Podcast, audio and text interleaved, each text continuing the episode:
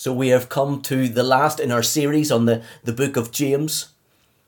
And throughout this, this book, he has had a lot to say about the tongue and the way in which we speak. And he's mentioned some of the lowest uses of the tongue, like complaining and gossip, judgmental words and, swearing. But also they're the highest uses, like proclaiming God's word, prayer, praise. Prayer is certainly a high and a holy privilege, and it's incredible to think that we can come before the Almighty Creator of this universe, the one who is Lord over everything, the one who is King over every king, and we can bring our needs to Him. So, as we come to this last section in the book of James, he continues to challenge all aspects of how we relate to God, but also how we relate to one another in prayer it's very important that we read the book of James in the context of the whole of his letters. James is not disjointed in the way in which he writes. This is a coherent letter with connecting themes. But it's very easy for us to take this section at the end of chapter 5 out of context and begin to read it as a sort of stand alone list of instructions. But that's not how it is to be read.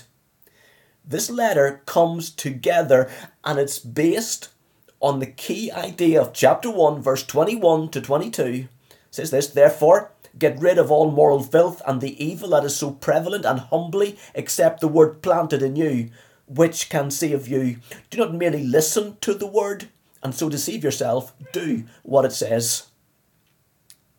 So we should accept the word of God humbly. Do what it says, not judge or quarrel with one another. And this letter ends where it begins with prayer. And prayer touches every chapter of this book, and therefore the implication that it touches every area of our life. The first point is this prayer impacts every aspect of your life. James has constantly been challenging our reactions when things go wrong. Because all too often our reactions come become actually self-centered or even self-serving. So what do we do when we face trouble, when life gets a bit difficult? Do we try to fix the situation or do we moan and grumble? Or do we blame someone or become critical of others because they're having an easier time than we're having? Or when life is full of happiness, do we get on and just enjoy it and actually don't give God, well, a second look. And we live like, well, atheists.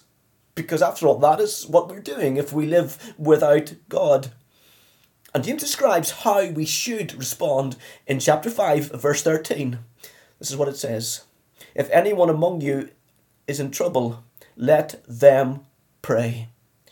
If anyone is happy, let them sing songs of praise.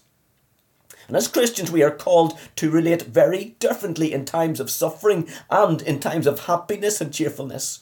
See, an atheist lives in a world without God. A Christian lives all of their lives in relationship to God. And the big idea of this short section summarizes everything that James has been saying up until now, and it is absolutely wonderful.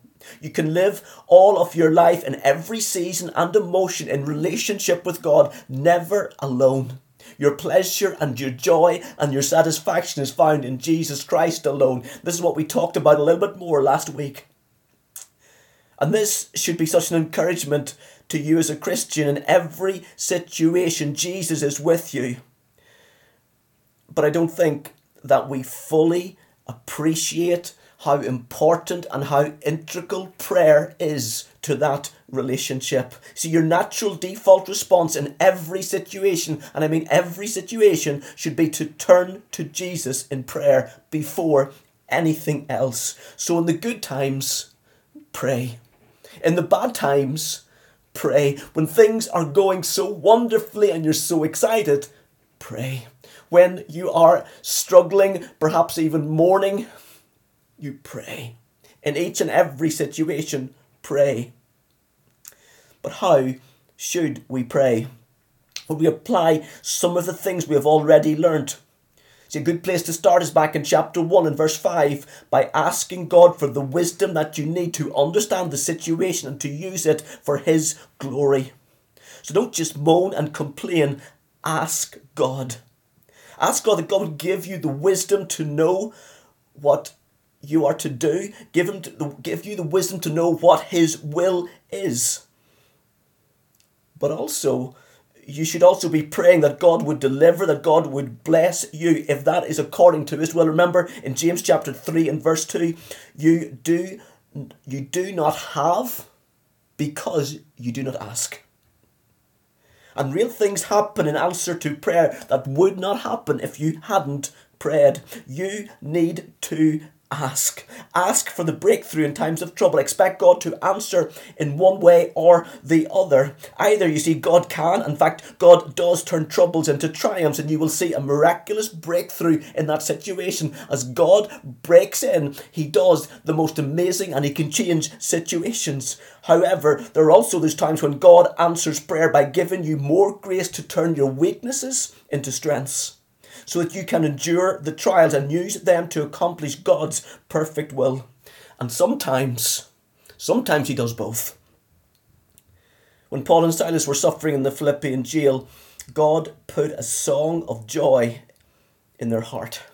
In Acts chapter 16, verse 25, it says, About midnight, Paul and Silas were praying, they were singing hymns to God, and it was it was what was while they were joyfully endurance that their deliverance came, and God answered their prayer in the most dramatic way. An earthquake shakes the place, it opens every door, breaks every chain, and they are free and uninjured.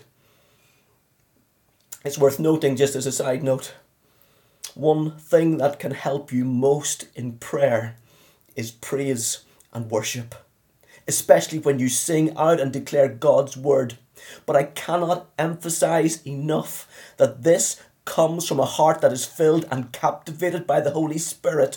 But as you pray, as you sing truths over your life, God changes you and the environment around you. Perhaps one, perhaps one of the most common forms of suffering, however, comes through sickness.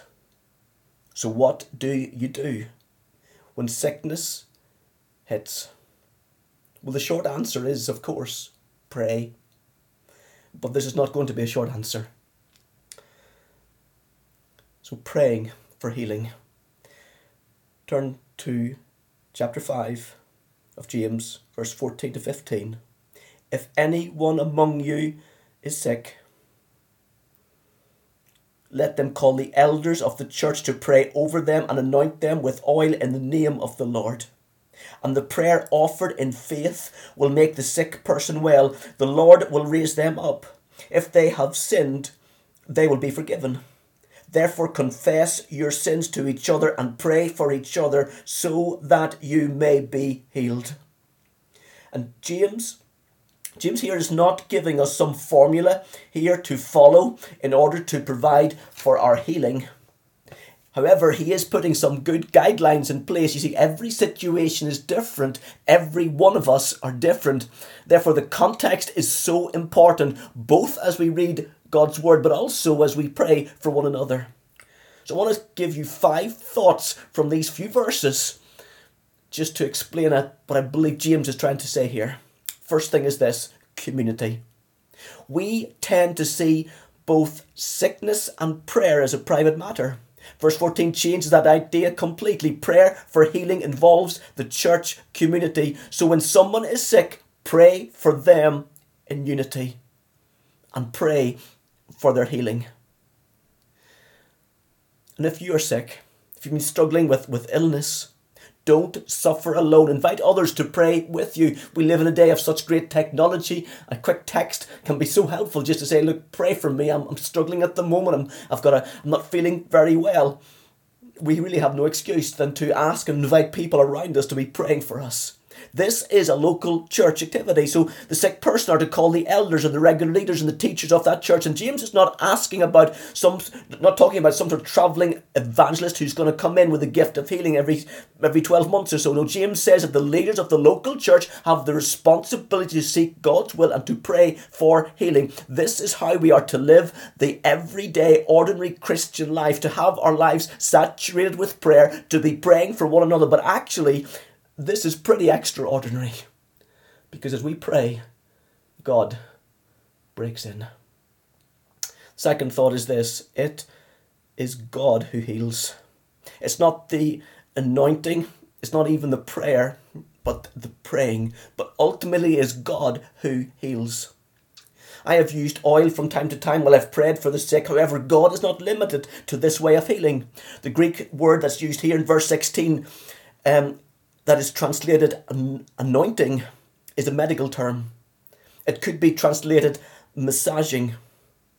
And this may be an indicator that James suggesting using all available means for healing, along with asking the Lord for his divine touch, so the oil may be medically related. And we must not dismiss the expertise of medical professionals. They are truly a gift from God. But also, the anointing with oil seems to be a symbol of the healing power of the Holy Spirit. The Jewish readers that James is writing to would have been very familiar with the Old Testament verses like Isaiah 61 and verse 1 it says this The Spirit of the Lord, the sovereign Lord, is on me, because the Lord has anointed me to proclaim good news to the poor. He has sent me to bind up the brokenhearted, to proclaim freedom to the captives and release from darkness for the prisoner. And this is a promise from God to everyone who is filled with the Holy Spirit and should be such an encouragement to the sick believer, but also such an encouragement for you if you're praying for the sick. And God can heal either with oil or without oil, through medical intervention or without, and in each case it is God who does the healing. But how often, in fact, very often, He chooses to use you in His work. The third thought is this is about faith. James talks about the prayer of faith. Whose faith? Well, James is not talking about the sick person. In fact, he says that the sick person just simply needs to ask for prayer. And the reality is, for anybody who is really, really sick, it's often very difficult for them to pray. In fact, maybe even difficult for them to ask for prayer. That is why we need one another. We, we need the community of the church together to be praying. So, what is the prayer of faith that heals the sick? Well, there are those who claim that everybody is healed and that it is not God's will for anybody to be sick, but to come to claim such things is to deny both scripture and experience. So there are at least two ways of looking at this. The first is this, just based on 1 John chapter 5 verse 14 and 15, which says, this is the confidence we have in approaching God, that if we ask anything according to His will, He hears us. And if we know that He hears us, Whatever we ask, we know that we have what we ask of Him. The prayer of faith can certainly describe a prayer offered when we know the will of God. So before you pray for anyone, seek the mind of God in this matter. Ask the Holy Spirit for a word of knowledge and actually pray according to His will. And as you pray for someone, you should first of all be asking, Lord, I need your wisdom. Lord, I need you to reveal to me how do I pray into this situation, how to begin to pray for this particular purpose and this particular person. What is your purpose in this, Lord? And sometimes sometimes we don't always know what God's will is. Sometimes heaven can be be quiet. But also we often can get so desperate for God to heal, particularly for someone who is seriously, seriously sick that it's very difficult for us to come to terms with the fact that sometimes it may be God's will for that person to be taken home. So be careful how you pray. Sometimes it's simply best to pray, if it is your will, Lord, heal this person. But where there is an inner conviction from the Word and from the Spirit that it is God's will to heal, we pray the prayer of faith and we expect God to work. But also, there's another way of looking at this because this is a tricky passage and it's not completely clear what James is saying here. So, the word that is translated to make well here could also mean save in verse 15. And raising him up might refer to getting up from a sick bed, but it also might be referring to the ultimate resurrection when Jesus returns, something that James has already mentioned three times in this passage. However, the relevance of Elijah perhaps helps us to unravel this passage, or at least gives us a different perspective on it. So, as Elijah prayed, a drought came, came across Israel as God's punishment for Israel's sin. By his prayer again, rain came as a sign of Israel being restored to relationship with God. So it's very possible that this is what verse 15 is speaking about bringing back a sinful people, covering a multitude of sins, and saving people. So in verse 15, it seems to have this sort of double meaning. Almost certainly, there's this promise of earthly healing. We pray for the sick and they are healed. But James knows as well as any of us know that Christians will die. So God may heal, God can heal. So we pray for those who are sick, but also there's this promise of eternal salvation. God will save for eternity those who live and who pray in faith. Perhaps the greatest danger when sickness hits is not that we suffer or even that we die, it's that we abandon Christ in our suffering. So when we are ill, it is vital that we are ill Christians, that we stay strong in our faith. And when you are sick, get others to pray for you.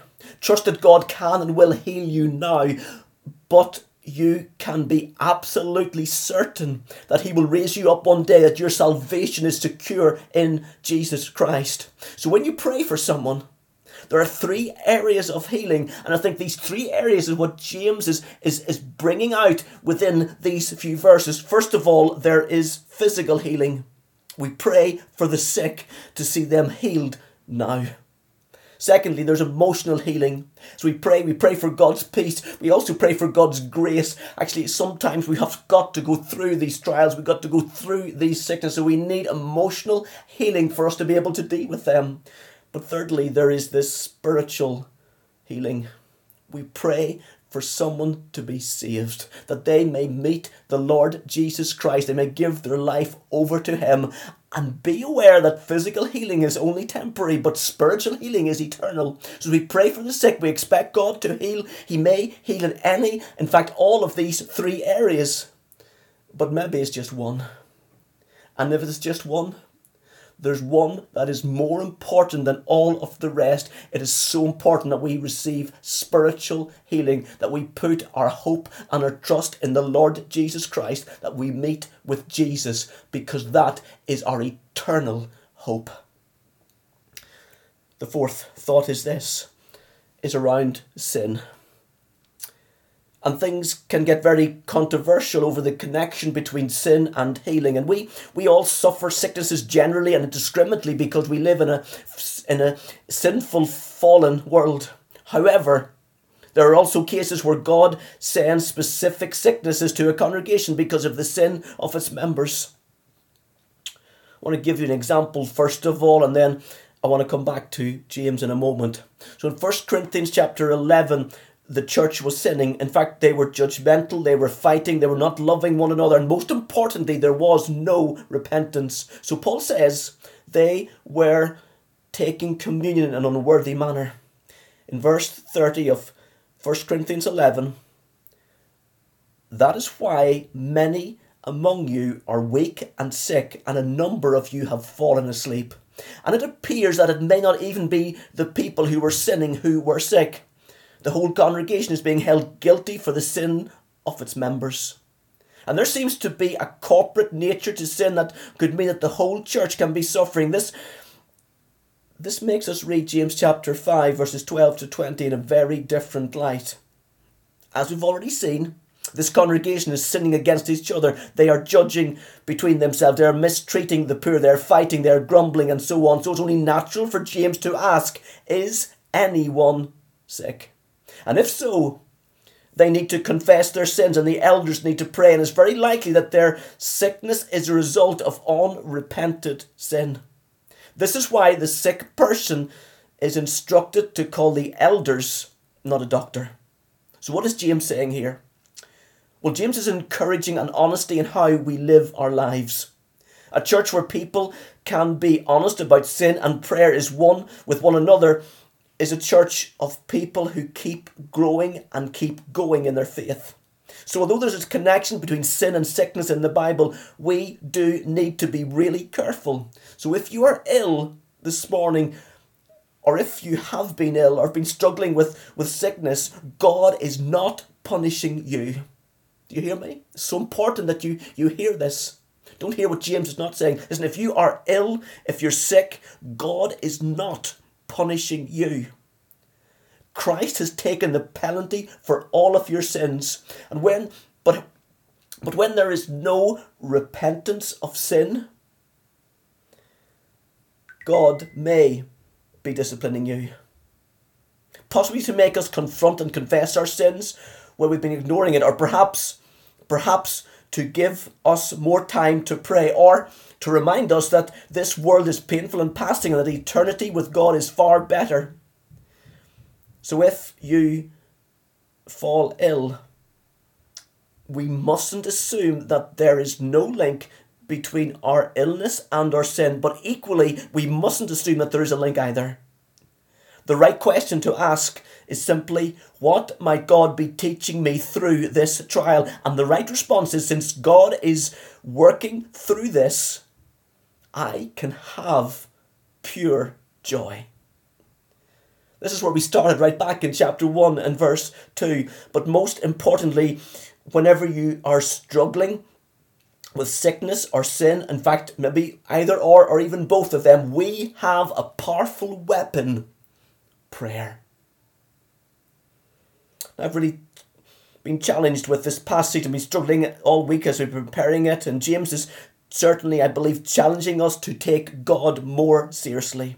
And this passage has shocked me my belief about prayer and sin. It's very easy for us to become blase about the power and the importance of both. Sin is serious. Unrepentant sin can bring sickness. In our technological age, we assume physical illnesses are independent of our spiritual state and independently curable. But of course, that is not the case.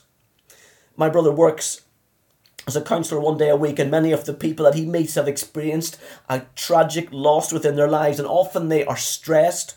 Sometimes it leads to anger, and anger all too often can lead to bitterness or even unforgiveness, and a significant number of them have got physical pains and problems that cannot be explained by medicine. They've had the scans done, the CT scans have been done, and the doctors say there's nothing wrong with you. The emotional pain often comes out in physical symptoms. So we pray for healing.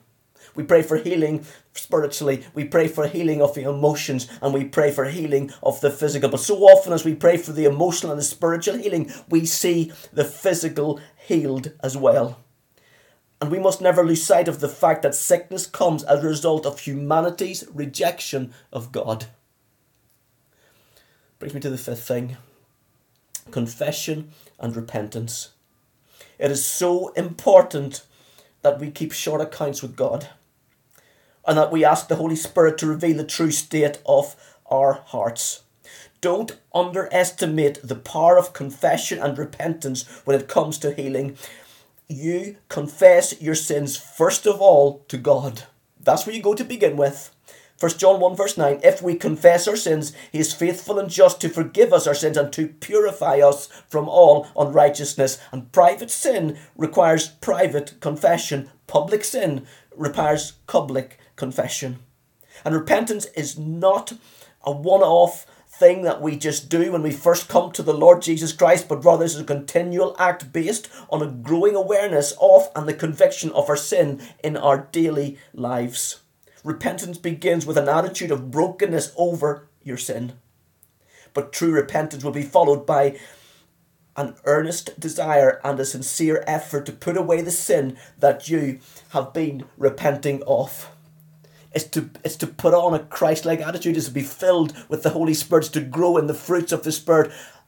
Humility and repentance are all the mark of a growing Christian. See, the person who's experienced the work of the Holy Spirit is being gradually transformed into the image of Jesus. And you know both the joy of salvation, but also you know the seriousness of sin. This is, this is why we continually need the gospel. You will not fully appreciate the gospel of God's grace until you realize the absolute holiness of God and the depravity of your sin. But the wonderful news is that Jesus Christ died to pay the penalty for your sins. He's dealt with them all, every single one of them. The big sins, the little sins, the sins that we are painfully conscious of, but also the sins that we're not even aware of. As the old, old hymn says, My sin, not in part, but the whole is nailed to the cross, and I bear it no more. Praise the Lord, praise the Lord, O oh my soul. And you need to embrace the gospel daily. And as you do, you look outside of yourself to Jesus, to his shed blood and his righteousness. Listen, so often when we begin to begin to look at our sin, we begin to internalize things, we begin to look into ourselves. Listen, that is not the gospel. The gospel is looking to Christ, it's looking to the cross, it's looking to what he has done because he has paid the price and his grace is enough to cover every one of our sins. And through Jesus, God says, though your sins are like scarlet, they shall be as white as snow. And having a close relationship with God through daily repentance and Holy Spirit filling is so important, but it's even more important if you are praying for if you're praying for someone to be healed or to be delivered. Listen, if you've got a role within this church, whether it be leadership or a role just as you maybe pray for folks or meet with folks, titled or untitled, you must set an example in this. Live with an attitude of confession and repentance. Just one third thought as we finish. Powerful, effective prayer. End of verse 16. The prayer of a righteous person is powerful and effective. Elijah was a human being, even as we are. He prayed earnestly, and it would not rain. He prayed earnestly that it would not rain, and it did not rain on the land for three and a half years. Again he prayed, and the heavens gave rain, and the earth produced its crops. And the call to live righteously, the call to this obedience, the call to confession and repentance is so important. And if you live righteously, it will have a huge impact on your ministry, but in particular, it will make it will have a huge impact on the effectiveness of the way in which you pray. The prayer of a righteous person is powerful and effective. An example that James uses here is that of a righteous man a guy called Elijah. The background to the story is found in 1 Kings chapter 17 and 18, where the wicked king Ahab and Jezebel had led Israel away from God and they were worshipping Baal. And God punished the nation by holding back the rain that they needed for three and a half years, and drought very quickly led to famine. Then Israel challenged the prophets of Baal on Mount Carmel and all day long they are crying out to their false God, cutting themselves in desperation, but actually no answer came, not surprisingly, of course. And then says, But at the end of the evening sacrifice, Elijah repaired the altar and he prepared to sacrifice. He then prays just once. And fire came down from heaven to consume the sacrifice. And he proved that uh, Jehovah was the one true God. And that day, a nation turned back to God. But this nation still needed rain, and Elijah went up to the top of Mount Carmel and he fell down before the Lord in prayer. And as he prayed, he sent his servant off seven times to see if there's any evidence of rain. The seventh time, his servant saw a little cloud, and before long, the rain was falling heavily, and the nation was saved. You know, so easy for us to look at this story and think that Elijah was a special prophet of God and that we could never expect God to answer our prayers in this same and wonderful way. But of course, that is not true. I want to just leave you four thoughts on this. I'm going to pick up some of these things after Easter. Just take a, just to delve a little bit deeper into them. But the four thoughts for now are this. Firstly, this is for everyone. And the point that James is making here is that Elijah was a man just like us, just like you. He was not perfect. In fact, just before the victory of Mount Carmel, Elijah became afraid and discouraged and he ran away. But he was a righteous man that lived in obedience to God and trusted in Him. Listen, God's promise to answer prayer is for everyone who obediently calls on the name of the Lord. That includes you. Secondly, know God's word. Remember, prayer is not about getting man's will done in heaven, but getting God's will done on earth. And as Elijah prayed, he prayed in faith because God had told him it was going to rain. God's word had been spoken, Elijah had heard it, and he prays according to the will, the prayer of faith according to God's word. Listen, you cannot separate the word of God from prayer. It is only God's word that can give you the promises that you claim through prayer. Thirdly, be persistent. Elijah not only believed in prayer, but he was persistent. He continued to pray for rain until the servants reported that he saw the cloud the size of a man's hand. And how often do you not get what God has promised you because you have stopped praying too soon? You need true, believing, but persistence in prayer. And then, fourthly, be earnest. Prayer comes from the heart, and there must be a determination and a concern as you pray. Elijah prayed earnestly. The literal Greek reads, and he prayed in his prayer this is more than just some sort of lazy religious words. He's he, he's not just going through the motions of it and trying to use flowery language. No, your heart must be engaged. Your emotions are involved as you connect with the Spirit and with the will of God. And the power of prayer is the greatest power in the world today. You believe that? It truly is. But we need to pray. We need to take this seriously. See, it will change your life, it'll change your church, it'll change your city, and it'll change your nation. And we will see the sick healed, breakthroughs in lives, the lost saved, and wonders restored if, if you will pray. Will you? Let's pray.